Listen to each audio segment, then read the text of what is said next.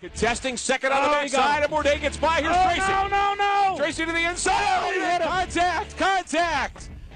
Remember that Tracy's on probation. This is championship implications for Sebastian Bordet. The second and third place cars take each other out in the final corner. Meow. All right, we're going to start in 5, 4, 3, 2. There were a few years between your career as a driver being sort of unceremoniously stopped to becoming a commentator for NBC. How dark were those few years in between? I started a deal with Canadian TV, doing pre-race shows, and then doing some commentary for Sportsnet. So like right away, I started doing some stuff with them. So, but it wasn't as involved. Like we were kind of off-site and not really. You know, most of the sets were like kind of over in the corner of the place. And you're the international feed. Yeah, it was the international. So I wasn't really that involved with the drivers and being around. And but you know that. And in a weird way, almost kind of snubbing your nose in irrelevance. Yeah, but it made people realize that, you know, a couple of the people watching, specifically Terry Lingner, who was the producer for IndyCar at that time. Terry saw that I was doing the Canadian TV broadcast and like a live pre-race show that was live on air. And that, you know, I don't think a lot of people thought that I could do TV.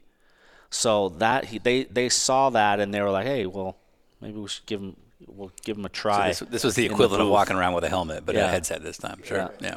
Okay. So my start with NBC was really, it was only a one race deal. You know, Wally Dallenbach wasn't available to do a race, and he had to do something with his daughter. And Terry called me and was like, "Hey, you want to come to Long Beach? You know, we'll pay you to come there, and you know, just please don't drop an F bomb." That was the one thing. Yeah. Please don't swear, but we want you to be yourself. We want the real Paul Tracy. We want you to call things the way you see it. If you see a driver make a mistake, say that guy screwed up. That's what we want. And I said, "Okay, I'll come do it." And I, at that point, really hadn't called races live. I'd done pre-race shows and like pre-race interviews and things like that, but actually calling a race, that was my first time at it. Love it or hate it, you definitely left an impression on the TV side of life. We also talked about this with you and Lisa, but how do you feel about your time at TV? I mean, I never thought that I don't think anybody expected me to be a TV commentator. I didn't expect me to be a TV commentator.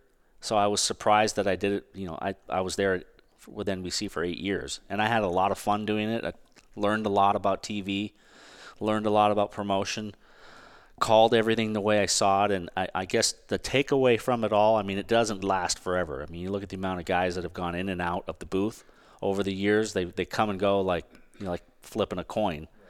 You know, I felt I lasted in there a lot longer than I thought I ever would. But it doesn't, like racing, it doesn't go on forever. There's always a new shiny penny that comes along. And, so for me, the takeaway from it is still the people that come up to me and say, you're the best commentator that I've ever heard. And you break things down so simple, and so normal people can understand what it's like to be a driver and what they're going through. And I think that's what I brought to the table. I didn't try to overanalyze things. I didn't try to be overly technical.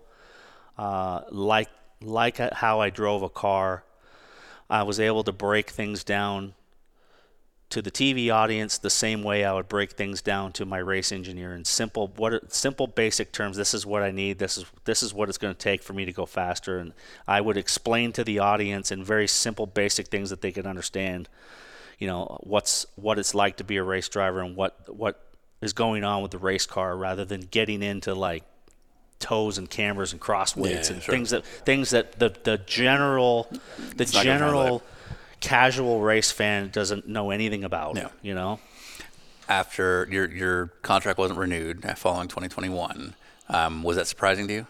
No, I kind of knew it was coming, because I knew that Hinch was wanting to get into the TV, and he had one season where he was not driving. He only drove a few races and was working hard to get some type of a role at NBC. And you know, again, I ruffle a few feathers at the HR department at NBC with, you know, the way I am as a person.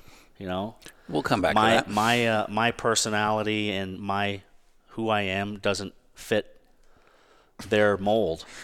So again, round peg. Yeah, round peg or square peg, round hole. Yeah. Sure. But I can't change who I am. This is who I am. It's okay if you don't like me. It doesn't hurt my feelings if people don't like me, and it's great if you do. But you know, I'm not for everybody. Some people like me and some don't, and that's okay. I think this is a good transition into the personality stuff, if that's cool with you. When you signed on with NBC, your first time, you were told, be you, go ahead and incite controversy, say what you're feeling, and, you know, a little bit of attention towards saying something controversial is a good thing. You've indicated to us that you almost feel like you're sort of died by that same sword. Well, the world has changed, right?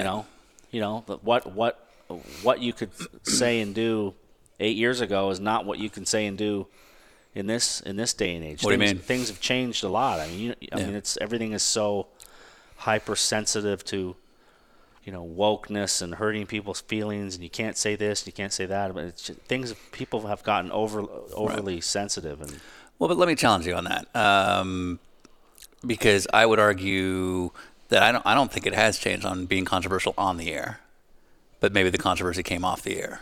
True. Like if you had said something, like you once said, Marco Andretti's next ride will be with Uber, and I think if you had continued to say that, I don't think anybody at NBC would have a problem with that. Maybe I don't know. I mean, you know better than I do. But it is the things outside of the track that was probably getting you the most trouble. Do you think that's true?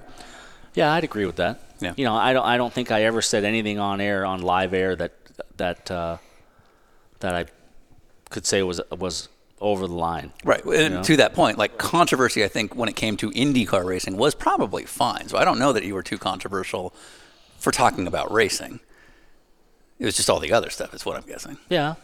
I'd agree with that. Yeah, but for you, that's the whole package, and that's what it is. That's who I am. Yeah. You know, I've turned into my dad, even though I've tried as hard as I could to not. Yeah. You know, and I hope you guys will get the opportunity to interview my dad if he's up for it. Yeah. And like I said, he's getting pretty old now, and he repeats himself a lot. So would you say if you toned it down social media wise, you might have extended the time at NBC Sports? I don't know. I mean, yeah, maybe yes, maybe no. I don't know. You know, but ultimately, I think more of a factor of me not being at NBC this year came down to SRX more so than social media, because SRX series once I started doing that it was viewed by the management of NBC as competition to IndyCar, for competition in terms of ratings, TV ratings, and eyeballs. And I don't think anybody expected to see the kind of ratings numbers that the SRX series got. The numbers it drew were the second highest, only to Cup, in terms of people watching it. So, you know, ultimately, I knew what was coming down the line because a couple of people that were involved in SRX last year, you know, TV commentators that work for NBC as well were told, hey, you can't do that next year. And so I knew it was coming, and I was going to have to make a choice. It's, do I want to race still, or do I want to talk about racing still? And I didn't realize that I had missed racing as much as I did until I got back in a race car. Like literally, I didn't drive anything for 7-8 years. You know, and once I started actually racing again and getting to race against the guys I'm racing against, all champions, all stars, it's a lot of fun. And I'm getting old. You know, I'm 53 years old, and I'm getting a chance to race, you know, some of the best race drivers in the world. How can you turn that down?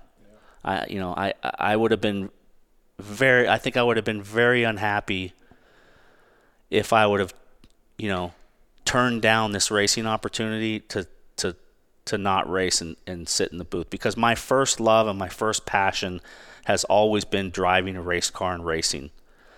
And I just wasn't, I wanted, you know, I've wanted to race since I retired from racing. I've still always wanted to race. So to have to turn it down, I just didn't want to do that. I want, you know, I've only got a few more years that I feel that I can do this and still be competitive and still have the fire and still bring the fire. So, you know, I'm 53 now. You know, if I turn this down, I'm not going to get another opportunity to. I don't feel I'm going to get another opportunity to get out there and race with these guys. Yeah. So I had a choice to make. So you like to stir up. So you're a problem. Do you agree with that statement? Go. Yeah. No, I do. I mean, I like to push buttons. Right. Now, where we identify politically is one story, but I think all three of us appreciate overreactions on social media, whatever the statement is. Like, it's just fun. That is definitely. But here's my question. I think about your dad getting in fights at the go-kart track and you literally driving a go-kart and seeing this. I think about your time at Penske, which were your formative years as a professional driver. That was a very uncomfortable time when you are a square peg in a round hole, as you say. You could argue there is a place of being uncomfortable that is your comfort zone. I definitely thrive under pressure more, for sure. Like I don't. It's not like I want to bring it towards myself, but I do like to push buttons, and I don't think about the consequences of it. And Tommy Kendall always says to me, "Look, you can do whatever you want to do. You can do whatever you want. But there's consequences. You can say whatever you want, but someone's gonna. Yeah, exactly. So it's your choice whether you want to deal with the consequences of it. And I don't think about the consequences, but when I do something. So do you think you're consciously looking for your whole the formative years of your career were chaos? Yeah. Do you think some of the social media angst that comes out from things you post, do you think that's you looking for that same energy, or do you literally I just think it's funny, and some of the things that I say, it's in joking, and it's in just poking fun and poking things at people. And, now I run things by Lisa all the time. Do you think I should say this? She's like, well, if you don't want to work anymore, go ahead and say it. And I'm like, so sometimes I'll post something and sometimes I won't. But I think. So the checkers or wreckers mentality in driving follows you into social media. For sure. Paul Tracy style. Yeah. I don't know. Yeah. I'm just going to go. I'm going consequences. Boop. Yeah. What? Yep. Turn two. Or lap two at Michigan. Yeah. That's followed you into today. Yeah. True. Yeah. Act first, deal with the consequences later. Ready, fire, aim. Yeah. It sounds like you practice ready, fire, aim lifestyle because your dad kind of did the same thing, right? Yeah, I mean, I just said, as much as I didn't want to turn into my dad, I've morphed into how my dad's mentality was as a business person, as a little league dad of a racing kid. Yeah. Like on one hand, your dad would get a contract to a major painting operation that he might not be able to handle. Yeah, he might not even make any money at. But he would say yes to it, not really knowing what the consequences are. Just to get the job. Yeah. And so you carry that into Instagram. Yeah. It's the same thing. It's the same thing. Painting the CN Tower. Yeah. I only go to Instagram now to look at the hot girls. So and he's back. All right, let's talk about. Hey, we found Paul Tracy. I don't use Twitter anymore. I don't really use Facebook anymore. It's just I only have Instagram. Well, you're getting older. You might want to get back on Facebook. I'm not a TikTok guy. I'm not a. You quit Twitter. Yeah, I quit Twitter, and just things are far, far, far too extreme political on Twitter. So it's not even interesting. Wow. It's not even interesting. Paul Tracy says it's too political. I'm not that super of a political. Everybody thinks I'm some political guy. Yeah, anybody who's ever read your social media or followed you on anything. Most of it's all poking jokes at how ridiculous the whole thing is. Right. Uh-huh. So if I read something that I take as you being very political on whatever specific side you're on, you're saying that's looking for somebody to just read into it and interpret how they want because it's funny to you. Yeah. I mean, people would assume of me that I'm this hardcore, conservative Trump guy. I see good parts in both sides of, conservative and liberal. Like good people, both sides. I'm not a gun guy. I don't have guns. I've got a couple guns, but I don't even have any bullets for them. He did say he'd bring out a shotgun if he didn't know who we were getting in the driveway. But he just said, I'm not a gun guy, but I do have a couple guns. No, I'm not. You know, there's some guys, so some people that are freaks about them. They have hundreds and hundreds of guns, and like I'm not. Jeff Brown. I have a gun, but I don't have any bullets for the damn thing. If somebody broke into this house in the middle of the night on my dirt road, I would have to like throw it at the guy, right? to get him. Lisa, get him! But I mean, scrap. I see both sides of the political story. Like the hot topic now is guns and machine guns and all this, and I don't think 18-year-old kids should be buying AR-15s. I can agree with that. That's fair to me. Like I think there should be stronger gun laws. Like, 'cause I'm not a gun, you know, Second Amendment, you know, freak about it. I get it. You can't have the stuff that's going on, these mass shootings and all the stuff that's going on. It's ridiculous. You know, and I worry that the things I worry about now are like it's like it's a game of one-upmanship. Something happens and then somebody's got to do something even bigger. You know, and it just keeps escalating and escalating. Yeah. Where does it stop? You know? You are an American citizen, correct? Yeah. Do you ever regret that? No, not at all. I mean, I'm a proud Canadian. I got dual citizenship. I'm still Canadian blood, but I'm, you know, here. I've been here, you know, almost 30 years now. So yeah, you know, I got my citizenship in 2015. So I waited quite a long time, and it just became. I got my citizenship just to make traveling easier. Mm-hmm.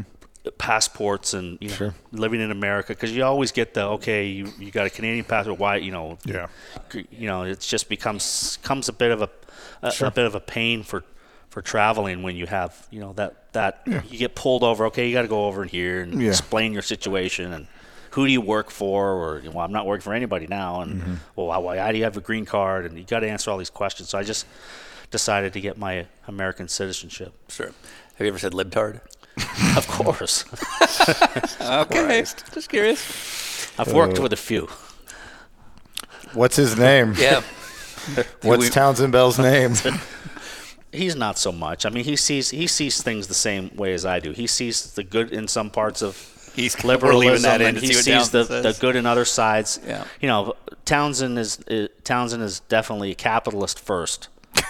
He is a very smart man that knows works hard at making money and making a living for himself. So that. But have you called him a libtard? Yeah.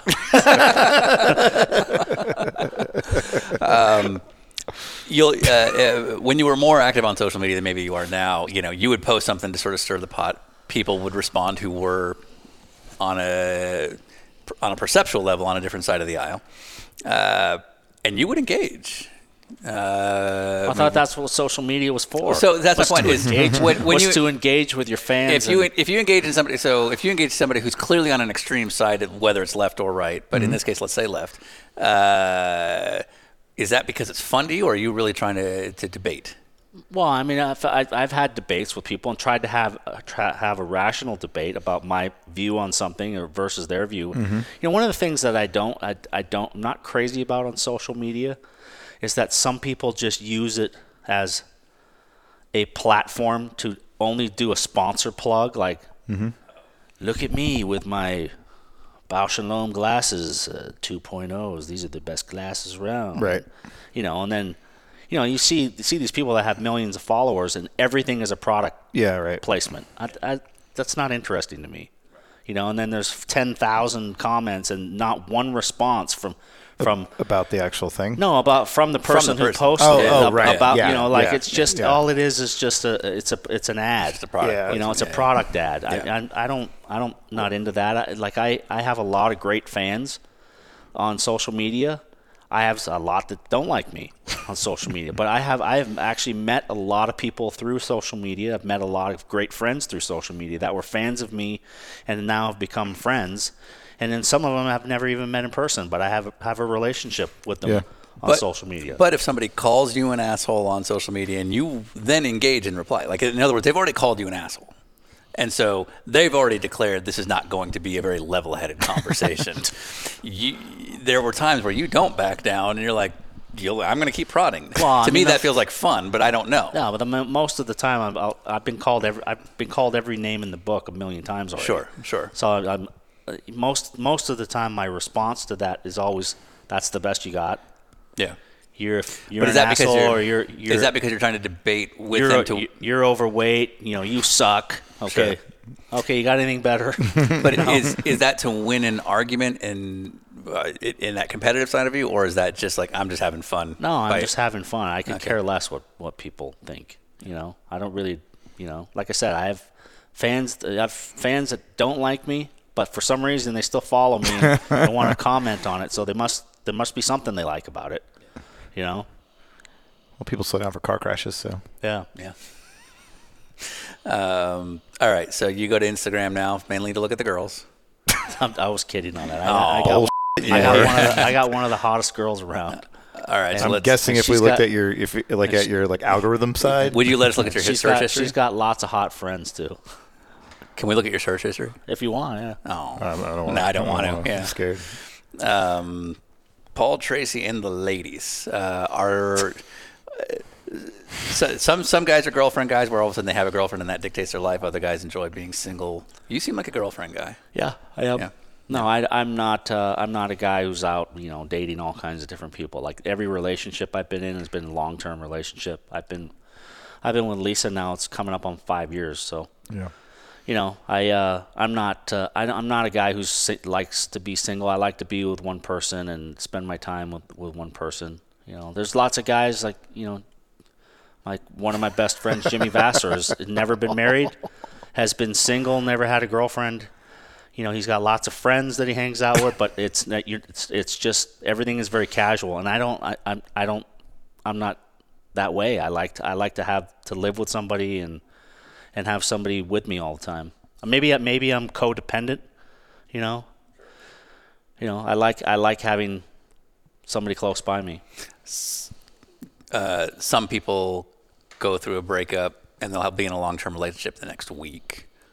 Some people will go through recovery time. Where do you think you fall in that spectrum? I mean, I took a break for a while. Okay. You know, I dated a couple different girls, but after I got divorced from my ex, you know, I was told myself that I was never going to get serious with anybody ever again, and I was only going to just date casually, and dated a couple girls casually, and they didn't like that and broke up with me.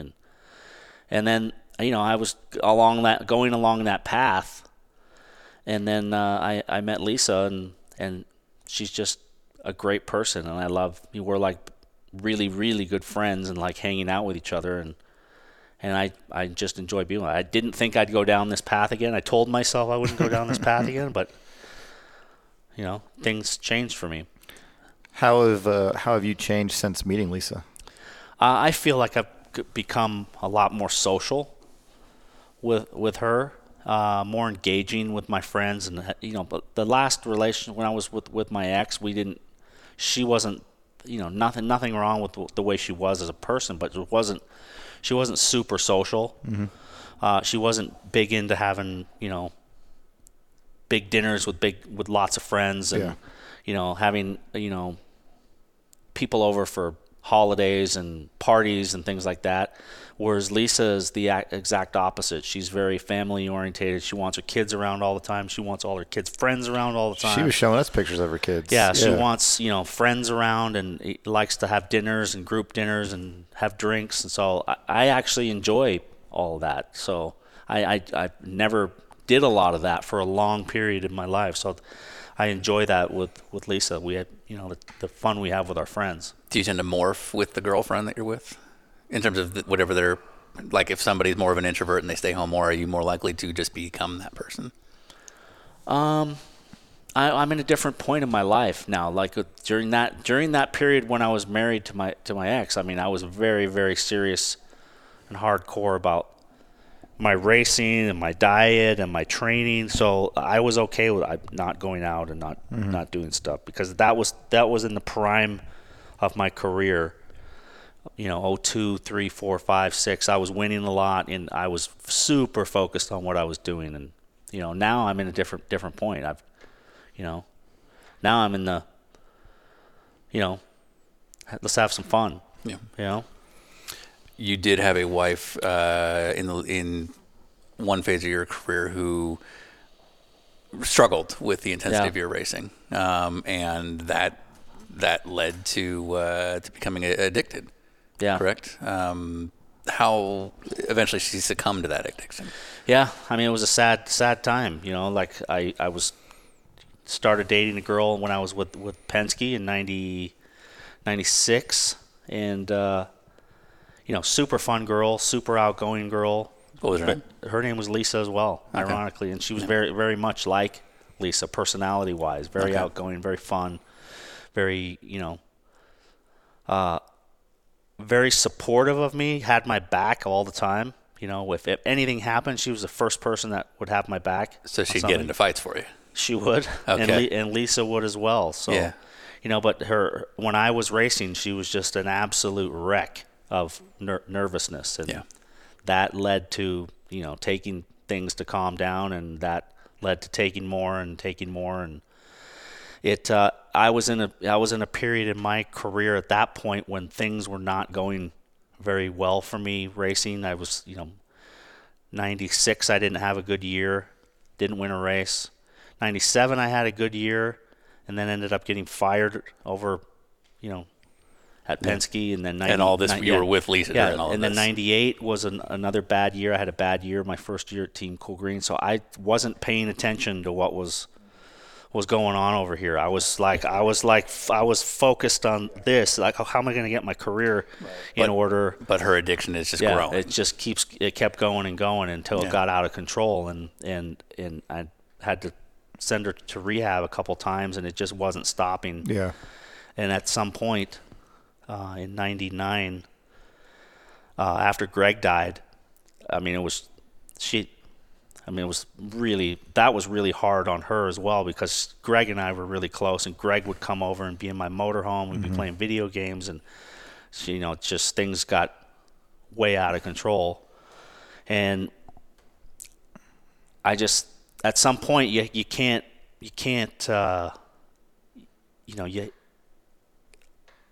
can't stop her from doing this. She's got to want to stop herself. Yeah. And I can't enable her, and I can't have a full-time babysitter. And at some point, I had to make a decision. Look, if you don't stop and do this, then I have to walk away. And I did walk away, and she just spiraled out of control even worse, and ended up dying of an overdose.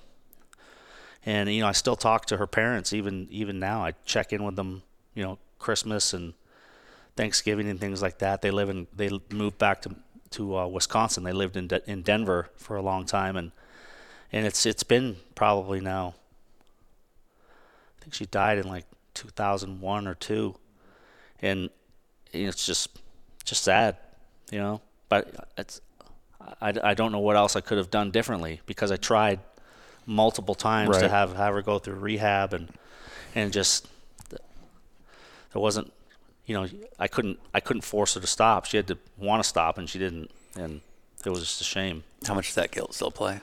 It does. I mean, I was going through racing, and you suppress a lot of that stuff. Like when you're racing, you got these blinders on. It's a selfish sport. Yeah, and everything else gets pushed to the side. Yeah, you know, and. So it was a long time until I felt a lot of guilt about that situation. You know, it was after my racing career was over that it really kind of hit me. Had to conquer it. Yeah, that time to actually reflect on it. Yeah, I had to reflect back on it, because while you're in racing and everything's going on, you just everything else gets like suppressed. Yeah. And below the surface, you know. Can that play a role in appreciating what you have in front of you now with Lisa? Yeah, I mean, for sure. I mean, Lisa's like, she's the best relationship that I've had with a woman, for sure. You know, like, and there was nothing, I'm not trying to downplay the wives I've had. They were all great people. I was probably not the easiest to deal with. You would probably have the problem, sure. Because I was so focused on my racing and you know, I wouldn't say neglectful, but racing was first. You know, and everything else came second, third, fourth, or fifth, and they weren't number one, and they knew they weren't number one. So, but that's how I had to operate to be at the top level of the sport. Right. You know, and that's you know, maybe that's probably a character flaw of mine, but that's what it took for me to have a successful career. Yeah. You know, now I'm not racing anymore. I'm not racing. I am racing, but it's more of a fun racing. So I don't take it now as seriously as I used to do. It was dead serious to me because I always drove my career. Like, if I don't have a good race this weekend, maybe I'm not going to have a job next week. Yeah. You know, so. Do you ever excuse me? You ever see a therapist? I have. When marriages would break up, we'd see therapists, but you know. But you've never just worked on yourself. A little bit here and there, yeah, but not majorly. I know what my issues are. I've got ADD, and I know that I get too hyper focused on things and ignore other things. So I'm trying to be more cognizant of that now, you know. And I try to reach out to people more instead of focusing on myself all the time. And it's all about me, which a lot of athletes do, you know. Now, I heard some of my friends last night say, you know what I really like about Paul is that if things aren't going well for me or whatever, he reaches out and says, hey, how you doing? Is everything okay? Whereas before I wasn't like that at all. All I cared about was what I was doing, you know? So growth. I try to reach out to my friends and just reach out and say, hey, what's going on? Mm-hmm. You know? Right. So when you were with Lisa, your second wife, she clearly needed an attention from you that you couldn't give. You say yourself that she's very similar to Lisa, whom you're with now, and maybe previous relationships or relationships in between were not, the personalities were very, very different. Do you think there's been some hesitation to be with somebody that like Lisa is today? No, I don't think, you know, Lisa and my ex Lisa, they're just, their personalities are, you know, Lisa doesn't have any type of addiction problem, but their personalities, they're fun personalities. They're fun and, you know, they're family oriented. But could that make you fearful of that kind of, because you saw what happened before? No, because I know that Lisa doesn't have any type of those. Yeah. You know, that's a long time ago. Like, you know, Lisa, your previous wife must have been a lot younger.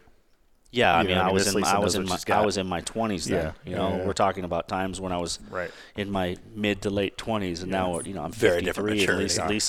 Lisa's 50. Right. You know, she's not gonna like that. Yeah, well, that's good. She's. When did you get the Lisa tattoo? Which one, on my back? Yeah. Oh, that was 1990. 95 maybe. Mm-hmm. So it was early, in between the winter of 95 and 6 was when I. When you got together. Yeah. Yeah. Okay. Yeah. When did you get it covered up? After we got divorced. Okay. In 2001 was when I got it covered up. Yeah. Was that before she passed? That was before she passed. Yeah. Okay. Yeah. All right, let's do some fun things. Yeah. Let's get off this. Plus, it's getting late. I know he's yawning a lot. Yeah, that doesn't look good for us. No. Low energy. All right, the Diet Coke thing. What? You've had more than me. F*** you, man. You're on your fourth. We're editing that right now. You're on your fourth? Yeah. You had 14 Diet Cokes today, huh? No, I've only. Well, no, what we'll do is we'll cut to you saying yes from an earlier question, and I look like a genius, and you look like you have a problem. So it's Diet Cokes and Reese's. Or Kit Kats. Yeah. I've really, really honestly been trying to cut back on the Diet Cokes because, you know, people have been telling me for 25 years, but they're all still in there. I can quit anytime, I swear. I think I've only had two today. Mm-hmm. No, literally, I would probably say I used to drink like 10 a day. Right. But I've really tried to cut back on how many I drink. Now, if we go to this SRX race and they don't have Diet Coke in the RV, what is so bad about Diet Coke? You tell me. I don't know. What's so good about it? I don't know. My dad's 92 and he smoked 4 packs of cigarettes for 60 years and ate sugar sandwiches and drank regular Coke and tea with 5 tablespoons. What's a sugar sandwich? I want one. Yeah, that sounds amazing. My dad would drink tea and 5 tablespoons of sugar in it. Yeah, but English people just live forever. That's a known thing. That's the same thing. You just had a heart attack. What are we doing? People say stuff's bad for you and it's going to kill you. We're all going to die at some point, right? So yeah, let's expedite the process. Yeah. What is the backstory on the Diet Coke? We're just looking for weird. We're just looking for character stuff. Like, that's why. That's what it is. The fact that it's bothering. We're just stirring the pot. Yeah, we're the Paul Tracy of this Paul Tracy conversation. Paul Tracy interview. So you claim that you're tidy, but there's half-drunk Cokes everywhere. Not everywhere. Well, where have you seen one? There's one in the fridge right now. Yeah, and in the shops that you've been to, like your the fiberglass shop. Well, I try not. You know what my theory is? If I open one, I try not to drink the whole thing. And make it Pat the Hat's problem? Yeah. Okay. Well, did you see his garbage can? How many Coors Light cans were in the garbage can? Well, there was also like 1,000 Diet Cokes. Wow. Yeah. We got it on film. So you claim that you... Listen, you guys need to have a conversation with Pat about... We did. Yeah. Because he drinks he used to drink a 30-pack a day. This isn't the Pat show. Right, yeah. This is the Pat the Hat DWR episode's coming out soon. So why do you call him Pat the Hat? I don't know. Wait, what? Because he's always got a hat on. That's it? Yeah Pat Paul, and, I call him Pat in the Hat.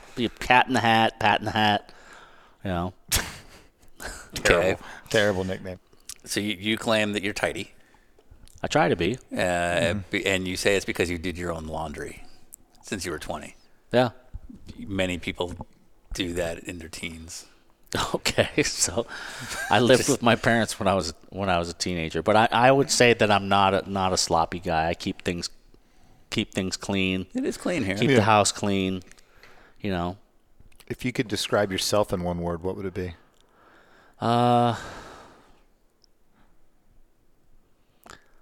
Let me think for 2 minutes and open a Diet Coke on this one. It's too late, man. It's late. You're going to be up all night. One word to describe myself. Complicated. Well done. Okay. Well done. Yeah.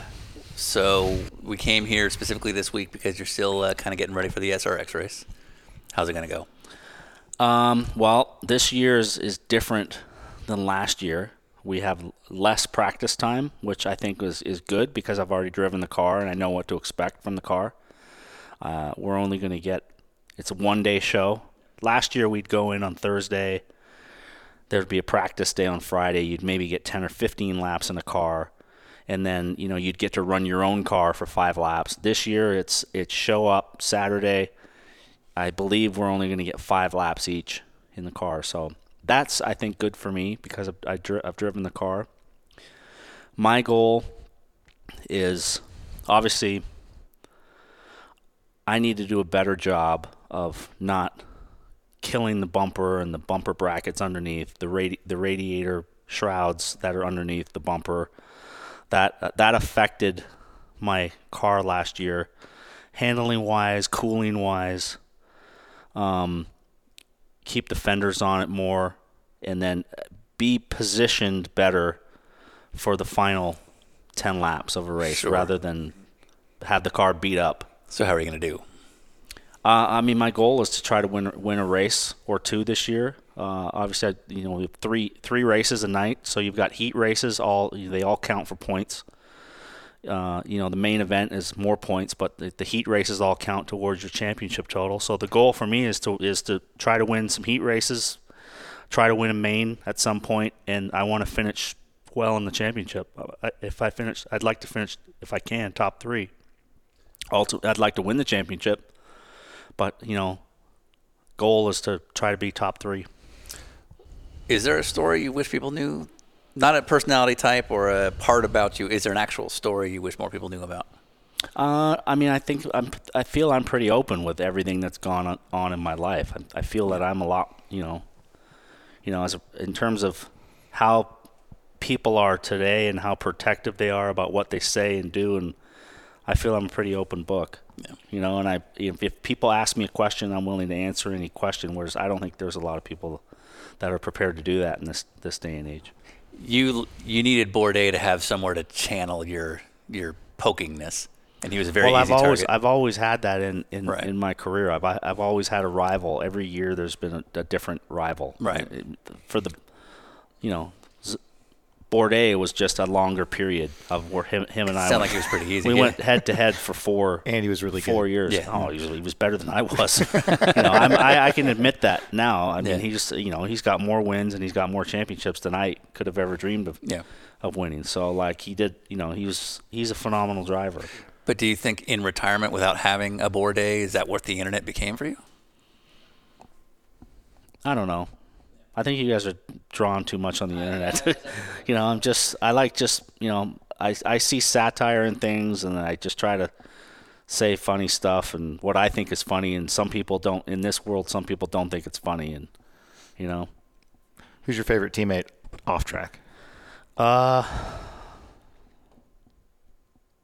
Probably the best teammate I had, the most fun I had with was probably Dario. Dario and I had our mix-ups and we had our goof-ups and tripped over each other, but we never disliked each other and we never got mad at each other. Even when the team owner would get super pissed at us, we would, Barry would walk out of the room and we'd like start laughing, and then we'd be like, well, let's not do that again. So Dario and I got along really well. You're very open. You've been nothing but accommodating. Lenny has come through here. You've answered this once before, but now at the end of the night here, what are you hoping people get out of this? Letting us hang out with you like this? I don't know. I just want people to see a different side of me that they've never seen. They've never seen my home life or seen what it's like to be around me on a day-to-day basis. You don't get, like you said, tons of access all the way in to race drivers or team owners because you have to go through the PR person. Right, and you're never going to get a lot of our offline conversations showing up, the whole story. But I don't have a problem with showing what my life has been and where it's gone and the ups and the downs, and that's part of life. There's been super super highs for my life and my career, and there's also been some pretty big lows too. So that's all part of the. It's all part of the story when I finally decide to write a book. I'll think about this every now and then, and obviously I'm still racing, but like I have an idea already of what the car I'm going to look back at is that I'll think about when I'm like old and dying and laying there thinking like, man, I had an amazing career and I got to do these amazing things. Mm-hmm. What's the car that you're going to think about from your career that you're like, man, that was amazing and really special to me? Well, I think that the 03 Lola was probably my favorite race car. Not because I had the most success in it and won lots of races from 03 to. I started with the Lola when Team Green switched to the Lola in 02. I immediately liked the way the car drove. It just suited my driving style really well. So the Lola 02, 3, 4, 5, 6 was a fantastic car for me. It was it had a nice window of. Easy for me to get in the box where I wanted it to be. Probably one of the faster cars that I've driven was the 07 Panos. Was a really fast, quick car, but it was a difficult car to get to set up, and I had a difficult time finding the window with that car. But it was a really quick Indy car. But the best car for me was the 03 Lola. So we're going to head out to Pickering, and visit the old family homestead. What are you afraid of when we go there? Well, my dad, like I said, my dad's getting older, so he's you get old and you start repeating yourself and saying some crazy things. But my mom is still sharp as a tack. Your hands are going to be full with my dad, but hopefully he can show you around the shop. Yeah, he's got a shop on the back of the property, and he likes to work on his own cars. And even now, he's still now. That's basically what he loves to do. Is he's got a couple of old Rolls Royces, and he goes out there and tinkers around with them, and that's what he likes to do. Nice. And what about mom? My mom spends half the year here in Arizona. She used to have my parents used to have a house in Florida, and she would go there for the winter. But now she's decided to sell it when the market was hot. Yeah. Made a bunch of money off the property, and she said, "Can I come stay with you?" And I said, "No problem. Yeah. You're always welcome to come stay." And we've loved having her the last couple years, and being able to spend time with her for 6 months is great. What should we not say? You can say anything to my mom. Okay. If she doesn't like it, she'll just tell you to f*** off. Oh. So that runs in the family. Yeah, okay. Got it. Yeah. Good to know. I think we're good. Yep. Cool. All right. Go to bed. I think we're good. All right. Meow, meow, meow, meow, meow, meow. I'm finished.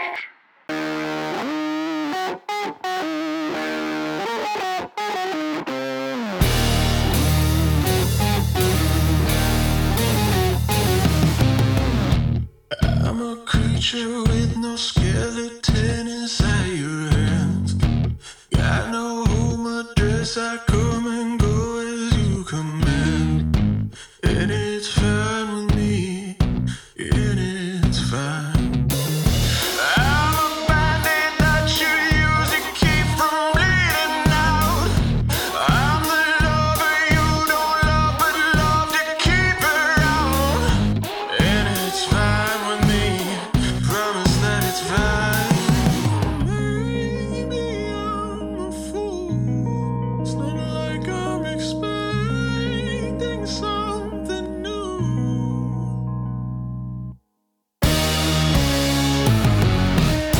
You need examination. I'll be your medication. Whatever, whenever, I'll never tell you no. I'm